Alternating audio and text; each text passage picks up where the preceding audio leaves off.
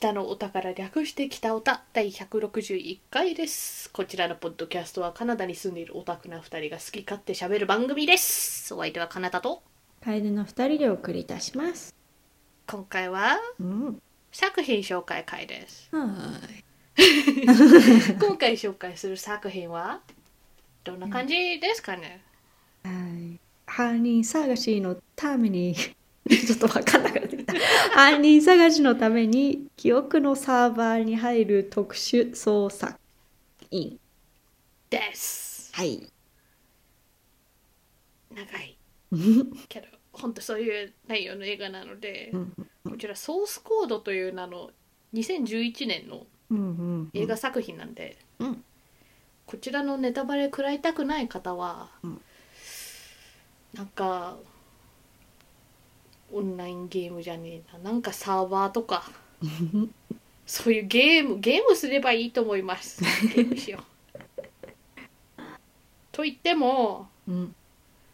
あのこちらの映画ですね。93分。だからまあ1時間半と、まあ、割と長くなかったな、うんうんちょうどいい長さなんですけれども、うん。北オタ大体30分ぐらい目指してるから。うん。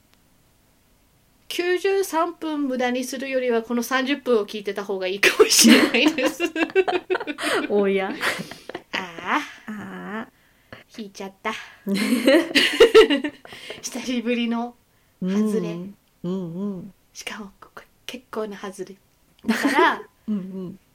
ここでね紹介したいっていうかあの紹介したいっていうか、うん私のこの胸のモヤモヤを吐き出したいですよね、うんうんうんうんまあしょうがないっていうのは分かるんですけれどもこちら2011年の SF アクションスリラー作品うんうん。主演男優さんが、えー、と主演のジェイク・ジェレンホルうんうん。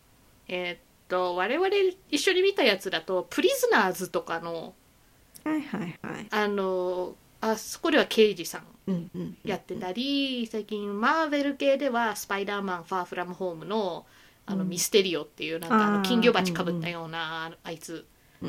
をやってたり、えー、とあとゆ結構有名なのが2005年の「ブロックバックマウンテン」とか。ブロックバックマウンテンご存知ない2005年にえーアカデミー賞うん取ったかな？ノミネートされたかな？わかんない。あのゲイの恋愛カウボーイ映画。はいはいはいはいはいはいはい。ブロックそう言バックマウンテンわれたら。うんうんんそうそうそう。とか出てたりうんうん。有名な俳優さんだしあのうん結構演技力ある俳優さんなんですよ、うんうん。俳優の力って映画において大きいと思うんだけれどもうん俳優だけで映画はできてるわけじゃなくてうん監督とかうんうん。演出とかエディティングとかいろんなものがこううまく噛み合っていい映画ってできると思うんですよ。うんうんうんどうしようもないですね。だからジェイク・ジリンホールの実力があってもこの映画はっていう。だからね時々ねうん。いや誰々って俳優出てたのにあの映画あんま面白くなかったんだよって言ってくる人いるんですけれども。うんうんうん。そんな映画5万とある。うん。どんなにうまいと思うなんか俳優さんでも多分そんな思んない映画1個ぐらいは出てる。誰でも。うんうんうん。それは全然あなたが聞いたことない映画かもしれないけれどももうほんと100発100中で面白い映画しか出ないなんていう俳優さんはうん。多分存在しない。だからあの本当ジェイク・ジリンホールのせいでもないし誰のせいかはちょっと私も分かんないんですけれどもうん時代かな。う。ん時代のせいかなでもな2011年に出た映画にしてもな多分当時出てた時にもそうはならんやろうって思ってたと思うんですよ。なんか一応前提としては2023年に2011年の映画を見たということを分かってて言ってますけれどもでも多分当時もうーんってモヤモヤしてたと思うんですよ。なぜなら私はゲームとかうんそうサーバーとかそういうものがどう動くか理解してるからなんです。うんうんというわけであらすじをね紹介しますね。うんうんえっ、とこちらジェイク・ジレンホールが演じるのは、うんあのなんか日本日本じゃない アメリカ軍のパイロットらしいんですよ。うんうんうんで映画の初っ端からなんかこう暗い空間の中ちょっと画面とかなんかライトでぼんやり顔は映るけれどもうん。空間全体的には暗いところで急にハッて目が覚めてうん「えここどこ?」みたいうんうん。ななどういう状況？みたいな。わけわかんないんだけどみたいな状況で急に声だけして「あのあなたは誰々です。これからこういう状況に落とされるのでうん。ミッション頑張ってください」みたいに言われて「えわからんのだけど何のこと?」みたいな言ってるのに急にミッションが始まるんですよ。でそのミッションが、えーミッションっていうのがなんか次の瞬間急にこのパイロットが新幹線みたいなまあ何らかの高速電車みたいな中で目覚めてで座ってて前に女の人がいてで女の人はなんかこう知り合いっぽい感じでさなんかうん日常会話を話してくるわけ。うん。それで「えええってよ分かんないじゃん。うん。状況がよく。この人誰？みたいな。なるしなんか本人思ってた本人と違う名前で呼ばれるから「俺そんな人じゃないんだけど」いやいやいや誰々でしょ」みたいな。言われて「えー、何何が起きてるの?」みたいな感じでそう電車の中をね徘徊し始めてうん。うろうろしてるとある程度時間が経つとねなんか電車が爆発されるんですよ。は？急。そう。うんうんそれではって死ん死んだと思うじゃん？うん。そしたらまたその暗い空間の中でめ起きてうんうん「え？俺今死んだんだけど」みたいな。うん。であのー爆破した犯人の情報とか得られましたか？みたいに言われて「いや知らんし」みたいな「え俺な何の捜査なの?」みたいな「どういうことなの?」みたいな「はあ全く無能な捜査員ですね」みたいな空気出されて、うん。だからこれはそのテロで起きた爆発の電車の中を再現してるんですって。だからあなたはこの電車の中をたあの探検することによってうん。どこに爆弾があるのかとか誰が仕掛けたのとかなんかそういうこと突き止めてくださいよみたいな言われて「えどうやってどうやって?」みたいな言われて「はあこれからまたサーバーに入れますね。321ドーン」みたいな感じでまた最初から始まるわけ。その同じ席に座ってて女の人が話しかけてきてみたいな。だからループものでもあるわけそういう意味じゃ、その何回も同じ電車の中で同じなんかコーラがこぼれてて同じ同じの人が同じような相談してきてあの人はこの瞬間にこうややって。うんそれでそういうループものによくある。要するにそうそういうなんかコーラキャッチするのが上手くなったりとかそういうのもあったりして。だからこの現実世界のそのオペレーターがいてみたいな世界とこの電車の中の世界を行ったり来てみたいな感じでねお話進むんだよね。だからその電車の中で、まあ、テテロは止められないんだけれどもその犯人捜査みたいなのと同時になんで自分はこういう捜査してるの？みたいな。うん。だってさ一応なんかパイロット軍のパイロットだったからうんうんうんあんまこういう仕事多分してないと思うの普段は。確かに。なんかさっきこの間までアフガニスタンにいたはずみたいなうん。話とかしてるわけ。それでまたそのねなんか死んで結局やっぱり爆発止められないから死んでうん。戻るとだんだん分かってくるのがどうやらこれはその電車に乗ってたある人の記憶を元にした世界を構築してその中にこの人ジェイク・ジルンハールはぶっ込まれて操作してるんですよ。おかしいじゃないですか。なんかこのその男の人は電車であの確か通勤かなんかでボストンに行ってて、うん。でその女の人と喋ってて爆発に巻き込まれて死んだわけ。うんなんでそんな人の記憶の中にその人が行ってない場所とかの記憶があるんですか？わかる。確かに確かこれはあるあたなんかねあの現実世界の方でなん科学者的なのが出てきてこれは新しいテクノロジーでみたいな。サーバーうんぬんゲームみたいなもんうんぬんみたいなさ。うん言うんだけれどもさ違う2011年の時点の理解度ってそんなんだったっけ？って記憶を頼りにしてんだけれども。でもやっぱり2011年でもいや作ってない場所は行けないしゲームとかだったら、うんうん。ないしどういうことなの？ってならん？なるね。まだなんかそこの乗ってた人全員の記憶をこうぶっ込んだらみたいな、うんまだもうちょっと分かんない。のにその人一人うんの記憶をもとに作った世界でなんで操作できるの？うん。おかし結局ねそこのそう理解しその人が理解してなければ。いでしょ？ねしかもねあの話進むにつれすごいよ、うん。この人が降りてない駅とかで降りれんの。そでそこでなんか犯人とかと接触できるんだけれども。う、うん、そこまでこのサイバー世界でうん。再現できるんだったら、うん。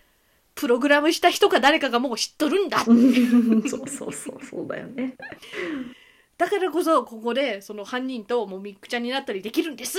うんうんじゃなかったらおかしいの。うんうんうん。っ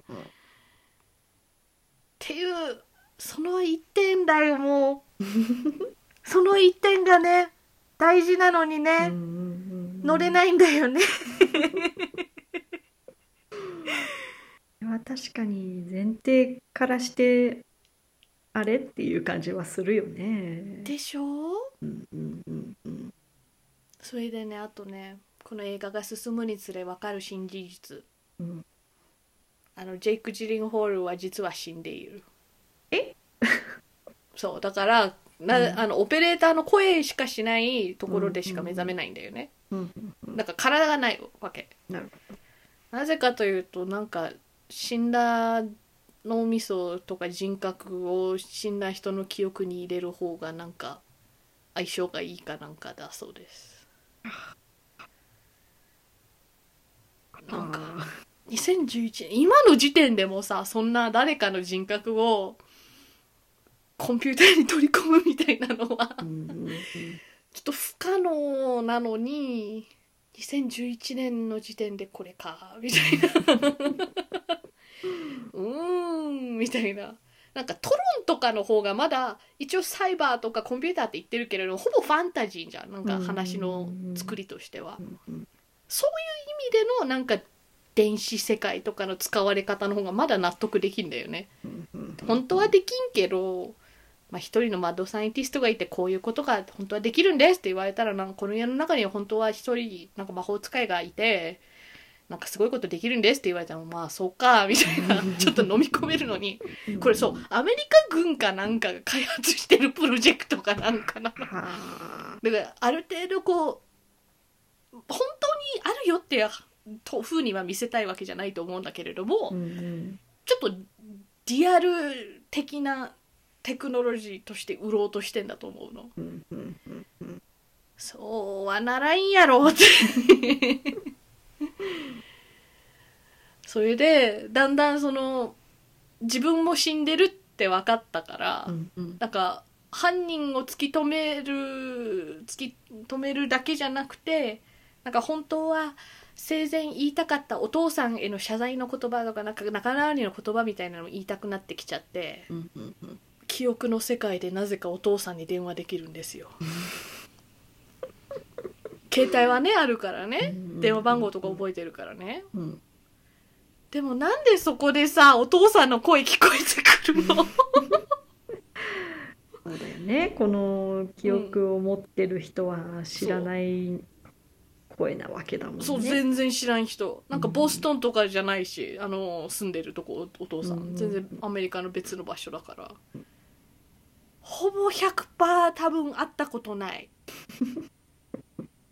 なのに会話ができて「いやお前は自慢の息子だ」みたいなさうん。こういい話風の会話をしてるんだけれども。やっぱずっと気になるのよ。そうじゃないって。そうはならんって。やはり前提が気になってしまうわけです。そうなの。わかる。うん。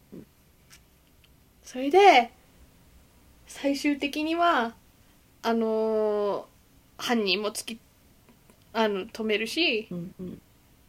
そういう意味ではこのこの仮想世界の中では爆発は起きないしみたいな。それでだんだんタイムループをしてるうちにねあのこの向かいに座ってる女の人と恋に落ちるんですよこのジェイク・ジリンホールは。うんそれで最終的には自分もどうせ死んでるんだったら現実世界にね体はないんだったらこっちの仮想の世界で生きていきたいというふうに言ってて現実世界のそのプログラムを作ったマッドサイエンティストのおじさんは、うん。いや今回うまくいったから今後もこういう 事件が起きた時に彼を投入しようみたいな。本当はこの捜査あの最初で最後なみたいなうんそういう約束。この後はシャットダウンして俺を殺してくれみたいな。展開であったはずなのになんかいや毎回記憶をあの要するにワイプすればなくせばあのまた捜査に手伝ってくれるからみたいな。すごいお金でこのこのアメリカ軍が買ってくれるからこのプログラムみたいな。悪悪用っていうかしようとしてたのを オペレーターのお姉さんはもうちょっとジェイク・ジリンホールにあの同情してていやなんか本人もう辞めたいって言ってるからやめてあげましょうよってなんかそのオペレーターの独断判断でうんうん。そのその彼を本当に死なすことにしてうんうんでこの捜査が終わったからこの世界のサーバーかなんかも要するにシャットダウンするわけよ。うんうん。このあの犯人突き止めたしみたいな。そしたらあのなぜかねその世界続くんですよねジェイク・ジリンホールのいる仮想の記憶世界はあそこでなんか本当は終わるよって言われててだから、うんあまあでもこのラスト5秒かなんかあの味わうかみたいな感じでカウントダウンしてたのに終わんなかったんですよ。うんえーなんでって顔してるんだけれどもこっちも「えーなんで?」なんだよ。なんでこれはどこで続行してんの？どういうことなの？パラレルワールドになっちゃってんの？なんかこう作り上げたさ記憶の世界じゃなくて実はパラレルワールドにタップインしてたって感じ？やってるっておかしい？ん？それでねうん最終的にはそのジェイク・ジリンホールがその記憶の世界の中のそのオペレーターに電話して「あなた今トップシークレットの何かで働いているけれどもそちらのパイロットがうんぬんかんぬんでだから要するにそっちの世界の俺も殺してくれって記憶の世界の中の。っうん。て感じで終わるのよ。だからそうはならんやろ なんでそこまで作り込んでんだよ誰だこのゲームを開発したのは？なんでそこまで分かってんだよ。確かに確かに。だからそういう意味じゃそうだよね。なんかまだパラマルチバース今だったら流行りだったら、ま、マルチバースね。マルチバース的な感じでそっちの方にタップインプラグインしてみたいな方がまだまだ信じられたのかもしれない。それでもちょっと無理やんなと思ってたけどデジタルで記憶をもとに世界を構築しましてねみたいに言われても。無理確かに。なんかありえなさそうなテクノロジーを出してくるんだったら、もうちょっとフィクション込み込みでもいいよね。そうなんか変に現実的にしようとするからなんかいやいやみたいな。そう。気になる。よね。うんうんうん。この場合はそうなんだと思う。どっちつかずなんだと思う。中途半端。ジェイク・ジリンホールは何回も女の人と会話してて親睦を深めてる。気にはなるっていうのは分かんだけどあっちの女の人からしたらうんちょっと数分の会話でそんななんかいやこのあと一緒に降りてこう結婚じゃないけどなんかこう一緒に過ごそうぜみたいな。付き合おうぜみたいな。ほぼ告白みたいな言い方されてそれ OK するかねみたいな。確かに。そしたら一応設定的にはなんかあのあの前からその人いいなって思ってたらしいみたいなさ、うん。あのわかるんだけれども。それはでもジェイク・ジリンホールになる前のこの人でうんうんそのこれは新しい彼なんですけど大丈夫ですか？みたいなさ。なる。なる。確かに確かに。心配になる。この世界を終わらせたくない理由の一つがやっぱり彼女と一緒になりたいからっていうのもあったんだけれどもそれ以外にもなんかこの電車に乗ってる他の人もいい人たちで彼らの彼女らの人生が続くようにみたいな言うんだけれどもさ。うん。だからそれをそうはならん。う ん作られた世界だからその人たちのなんかこう人生はある意味その現実世界のバカで巻き込まれて死んでしまったっていうところで終わってて、うん。誰だよだからそこまでプログラミングしたのはさ。確かに。なんか未知の動きをしたら止まるとか、うん。T ポーズしろ T ポーズ そうそうなるでしょう。うんはあ多分この理解度はなんか私がゲームに詳しいからとかじゃなくてなんかちょっとでも知ってたら気になるレベルだとは思う。前聞いてたポッドキャストでねなんかバードウォッチャーの人でね気になるのが映画とかで気になるのはなんかここここが舞台ってはずなのに泣いてる鳥が全然違ってイラつくって言ってたでもそれは多分大多数の人が気づかないから。まああのできれば鳥の鳴き声正しくした方がいいとは思うけれども多分支障はないんだと思う。こう、うん苦情が来るとかそういう意味では。うん。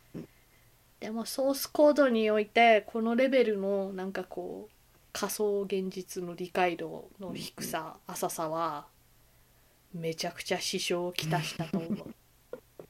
確かにな。こんなになんかこれからテクノロジーとすごい爆発するぜっていう時だったっけっていう感じもするよね。まあでも言うてちょっとスマホがし普及し始めた頃とかじゃない？うん。もうその前からあったはあったけれども、うん。あだんだんなんていうかこう持ってる率みたいなのが、うんあの増えてたし iPad とかもそんぐらいじゃないみたいな。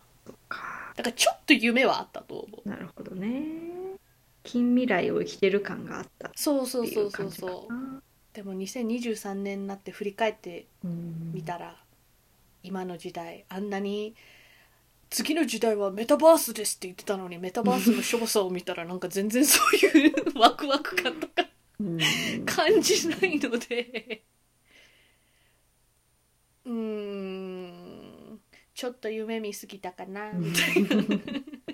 なんかだからこれで別に私の、えー、とジェイク・ジリンホールの評価は変わんないんですけれども、うんああよかった。あなたもそんな面白くない映画出てるんだみたいな思った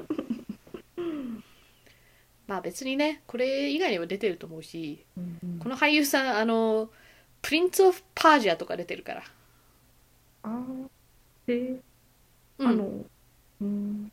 あのータイトルから分かる通り、うん。ペルシャの王子が主人公なんですけれども、うん。主人公ですよ。はえ？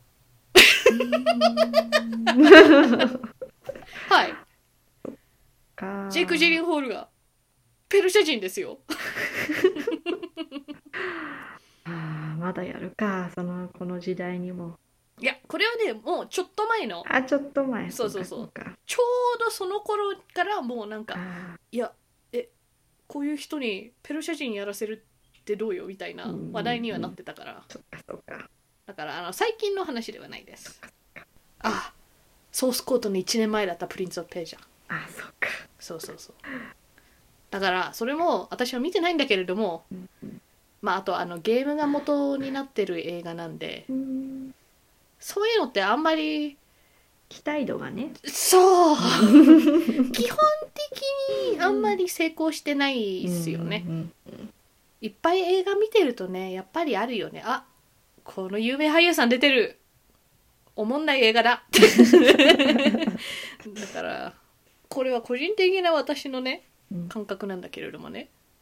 もちろんやっぱり演技力つあの高い俳優さんの方がいい作品とか。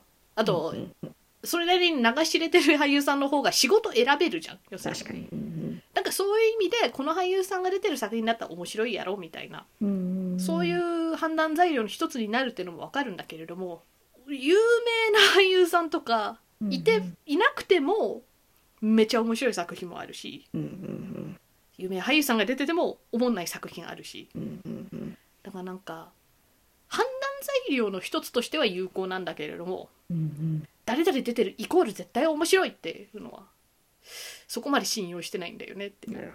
んまあねそれこそ本当ねクレジットで見るね人の数人の名前の量でわかるけどやっぱ一人で作ってるものじゃないからね。そ表に出てる人だけで作ってないから。うそうそうそうそう。いろんな要素がありすぎて。うんうんうん俳優ってねやっぱりその映画の中で大きいうん要素の一つではあるんだけれども、それだけじゃない。うんうんうん。これはねもしかしたら実際映画が出たら、うん私のこの推測は完全に間違ってたって可能性はあるんだけれども、うん。あのボーダーランズっていうゲームがありましてうんうん。そのボーダーランズがなぜか映画を作ろうとしてるんですよ。今んとこリリース日が決まってないな。確かもう結構前からすぐ出るよもうすぐ出るよって言ってるはずなのに うーん大丈夫かな？でもこちらのねキャストすごいんですよ。うんうん。ケイト・ブランシェットケビン・ハートジャック・ブラックジェイミー・リー・カーティス。とまあなんか他にも有名人いるんですけど主要キャストそこら辺にうんうん。こんなビッグネームばかり集めてんですよ。うんうんでもねボーダーランズのゲーム全部はやってないんだけれども、うんそんなに映画向きのやつじゃないし多分有名人ばっかり集めてるだけでクオリティはそんな高くないんじゃないかなって気がする。あと監督なんかもねイーライ・ロフスっていうあのホステルなんかで有名な結構有名監督を雇ってたりするからうんうんボーダーランズ有名監督有名俳優っていうだけでこう客寄せをしようとしてそうなうん。だから分かんない。本当に映画が出たら実際中身もすごい面白いかもしれないけれども、今のところはね私の勘は、うん。